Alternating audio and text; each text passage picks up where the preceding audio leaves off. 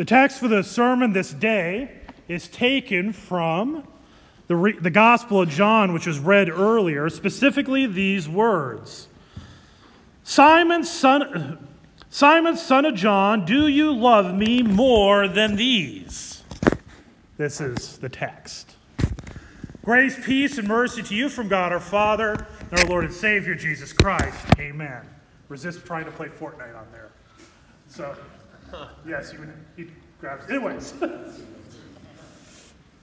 so, in that text, to consider what Peter was asked, one has to be mindful of the events that led up to it. Peter was asked the question. Peter was the one when he was asked, Are you one of these disciples? You were one of his followers. Peter did not just say, that he was a follower, he said that he did not even know who Jesus was. He had no idea who the man was. Even though Peter had no threat, he was no danger. The first person he denied to was a servant girl. In first century Jerusalem, servant girls had very little authority, actually none. He could have told it to her, she could have gone and told somebody, and they would have done nothing about it because she had no credibility in their culture. Not fair, but that's the way it was. But the other thing is, is that we also have the detail that the Apostle John, the disciple whom Jesus loved, he was there in the crowd, he was right there in the trial, and everybody knew he was an apostle. And he was standing there and he was watching the whole thing. They did nothing to him, which meant Peter had no danger. And so you imagine when Jesus was risen from the dead, he was so overjoyous that it had happened. But in the back of his mind was the fact that he denied that he even knew who Jesus was. I mean, just think about how that would have felt if you heard one of your closest friends say they don't know you. And not because they couldn't hear, they literally heard, they couldn't, they said they don't know you. And so in today's reading, Peter is asked the question three times Do you love me? And it began with this question Do you love me more than these? These, in this case, is referring to the fish. The fish represents, it speaks to, well, his breakfast, speaks to his career, speaks to his hobbies. He's asking, Do you love me more than these? And in a little bit, you are really going to be asked a very similar question. And if any of you have ever been confirmed in the faith, you were all asked a very similar question. Or one day you will be asked a similar question. So if you want to, you can share hymnals, I guess, but you can open up your hymnal to page 272.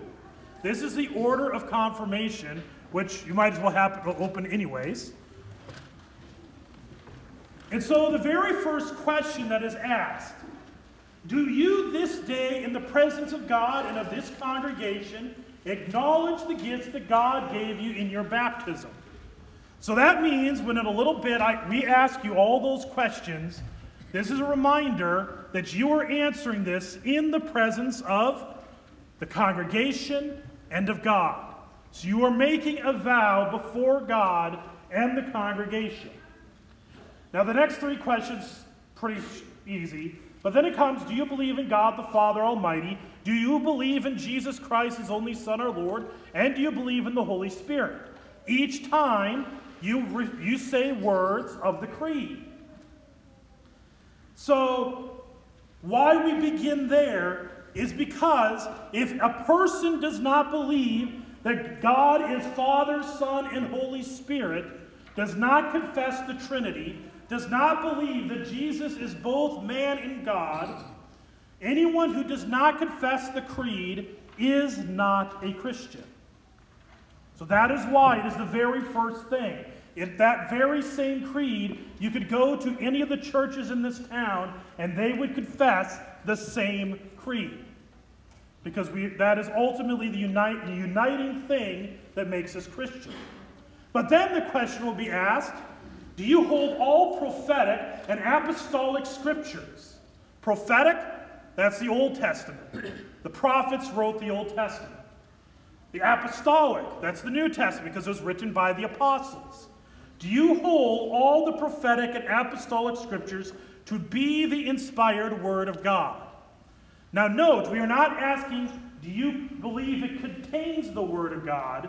We are asking, do you believe it to be? It's a very important distinction because there are churches nowadays that will say that the Bible contains God's word, not that it is God's word. The key dif- difference my my fridge at the moment contains root beer. That does not mean everything in my fridge is root beer.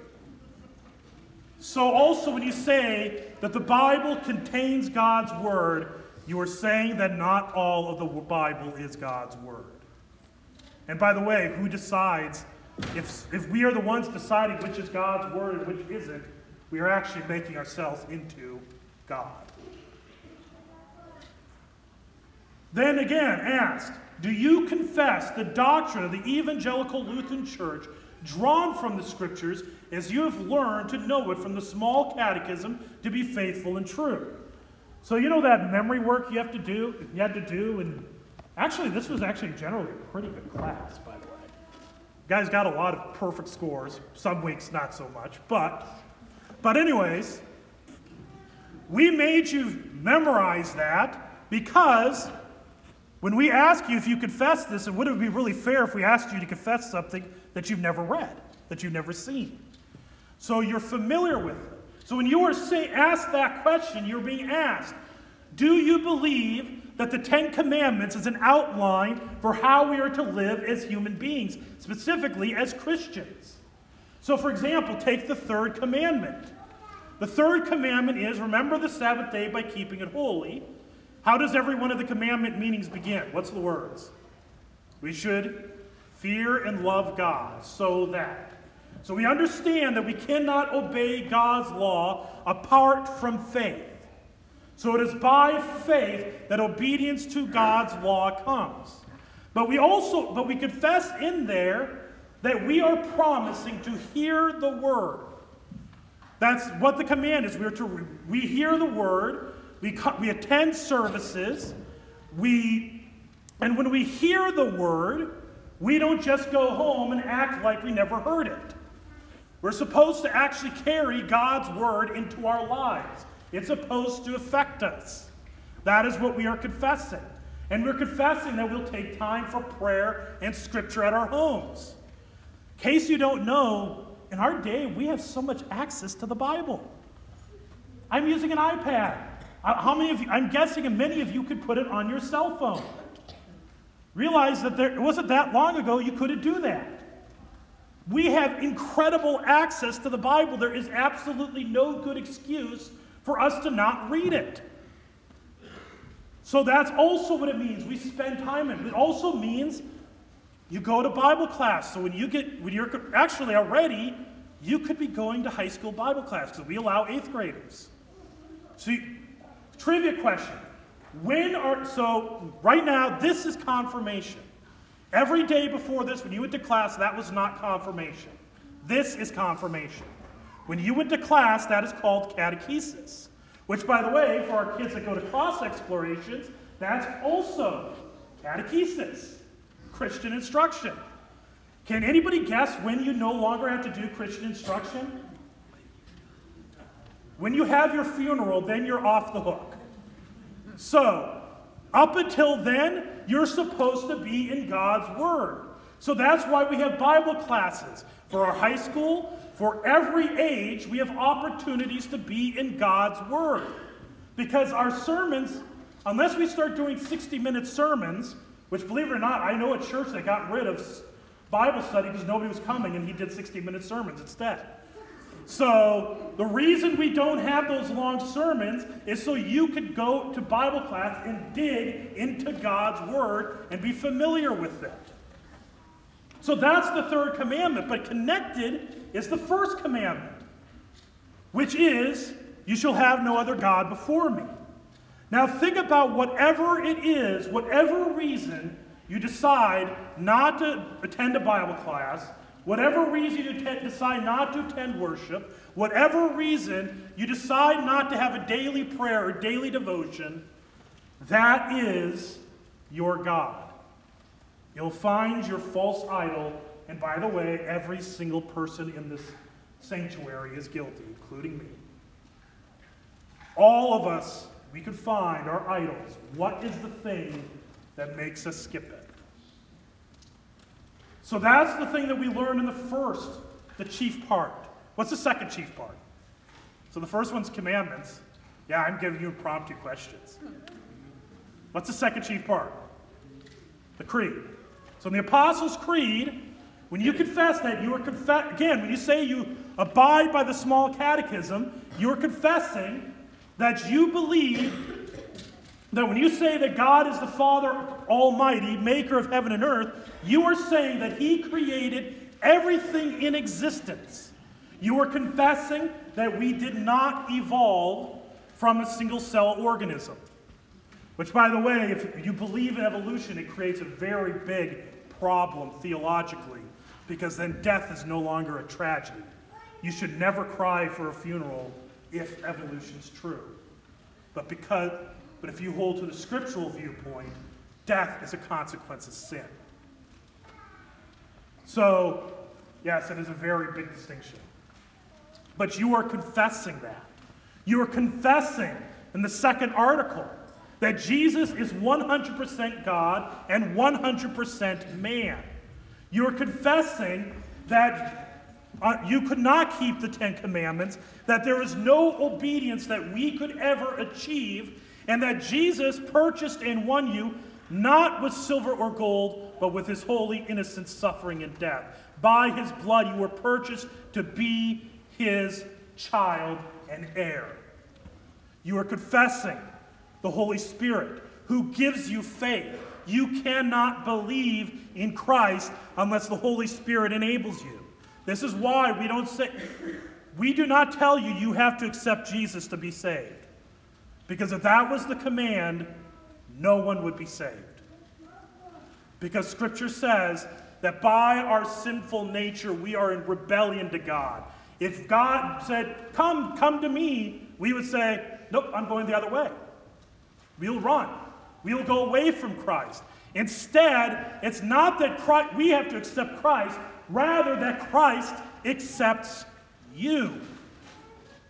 He does the choosing not us. He through the Holy Spirit, he chooses us to be his children. And then you could, we confess that Lord's Prayer is a, is a model for prayer as to how we are to pray. We confess also that in baptism, baptism is appropriate for adults, from, for anyone from a day old to 99 years old or 100 years old. Anyone could be baptized, and the reason is, is again, we are born dead in our trespasses. And the only way we can be redeemed is by God coming down and choosing us. And you know what? When you were baptized, especially if you were baptized as, as an infant, you did not walk up there. Your parents had to carry you. Your, you were baptized, you received it before you could even say a word. God chose you to be his children. Which, by the way, do you know why this is called confirmation? Because you are confirming the faith you first received when you're baptized. It's all about baptism. You confess that in the Lord's Supper, which you are about to receive in a little bit for the very first time, when you receive the bread, that is the body of Jesus. When you receive the wine, that is the blood of Jesus. And when you receive it, every last one of your sins are forgiven. Which is why the next question Do you intend to hear the word of God and receive the Lord's Supper faithfully? You've heard me talk about this a few times. One of the great griefs that every pastor goes through is a reality that here confirmation, for the first time, you are going to, you will get a taste of heaven. And the greatest tragedy is we know that sometimes that's the last time they receive it. This, you are receiving the greatest gift you have ever received in your life, other than, well, along with baptism. You are literally tasting Jesus. You're receiving Jesus. You are receiving forgiveness. Tell me, is every day in school just totally awesome? No. Okay. I'm going to let you in a secret when you get older, you're just still going to have a lot of cruddy days. That is by that gift from God, He strengthens you to walk through this very difficult world. You are promising to continue in that. That's why we were so big you had to do sermon reports. It's because we are making sure you're in church, hearing God's word, getting ready to regularly receive his supper. Again, then it comes to do you intend to live according to the word of God and in faith, word, and deed to remain true to God, Father, Son, and Holy Spirit, even to death? So this comes to why should you be in the Word regularly? As a pastor, I make a lot of shut-in visits. And one of the things that's so incredibly empowering is when you visit somebody who has Alzheimer's or some form of dementia, where they are not totally aware of any, almost anything, or sometimes they'll go kind of in a repeat. Well, they'll say something, they'll start all over again, like we just talked about this. But the thing is, the most amazing thing is you go through the liturgy of communion. They know every single word you say. Because they were in the church hearing God's word regularly. They memorized it. And so they could still cling to God's promises, even in those times where they can't even recognize their own family. They still see and hear their Heavenly Father. And this is where the question comes. The same question Peter was asked Do you love me more than these? Do you intend to continue steadfast in this confession and church and to suffer all, even death, rather than fall away from it? Did you catch how tall that order was? To suffer even death rather than fall from it. So, in other words, the question is do you love Jesus? Do you love your Lord more than your education? More than any of your extracurriculars? More than a job? More than money? More than video games? I'll throw that in because some of us get addicted. Trust me, I got addicted in college many times, a few times. World of Warcraft, that was an addicting game. But anyways, but do you love Jesus more than that? Do you love Jesus more than your wealth? Do you love Jesus more than even your friends? More than even your family? More than even your own life? When Peter heard the question, for him, that become incredibly important because many of the disciples were put to death by family members, by friends. They're given the choice but between either living and denying Christ or being executed and acknowledging Christ as Lord and risen from the dead. In our world, you may not, in the United States, you're not likely to experience that.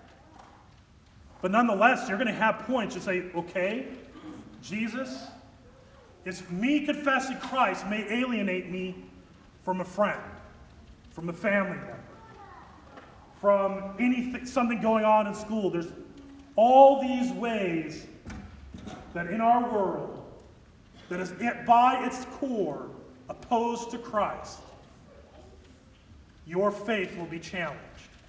And you are being asked to confess that you will stand tall no matter what the challenge, even in the event that we became a country where that could be your cost your life. Not expecting that in the United States, but it could. And some people, if you paid attention to the news a couple years, a couple weeks ago in Sri Lanka at Easter, they did die, 300 of them. So that is what you're going to confess. And anyone that has ever been confirmed, that is what you confess before the congregation and before God Himself. And those of you who are still going through confirmation, this is what you will confess. But you see the thing, if you went through, as I went through this, did you notice? If any of us are honest, none of us are keeping this one. Which is why every time, the last few questions, your answer is, I do by the grace of God. Because it's an acknowledgement that you can't do any of this unless Christ, unless the grace of God enables you. So, just as Peter, who failed when he was questioned whether or not he was a disciple, Peter came back and he was restored by Jesus. He was forgiven. So, also, every time that we fail, every time when we fail to live up to that confession, we come again and again and again to our Lord. And again and again, he says, Peace be with you. Your sins are forgiven. Come. It is only by the grace of God, by the grace that is received in His Word and received in His sacrament. That's why you come to church on Sunday, to receive His Word, to receive His sacrament, that He may give you forgiveness, life, grace, and mercy, that you may be steadfast, even unto death. In Jesus' name, amen. The grace, peace, and mercy of our Lord and Savior Jesus Christ keep you in the one true faith, the life everlasting. Amen.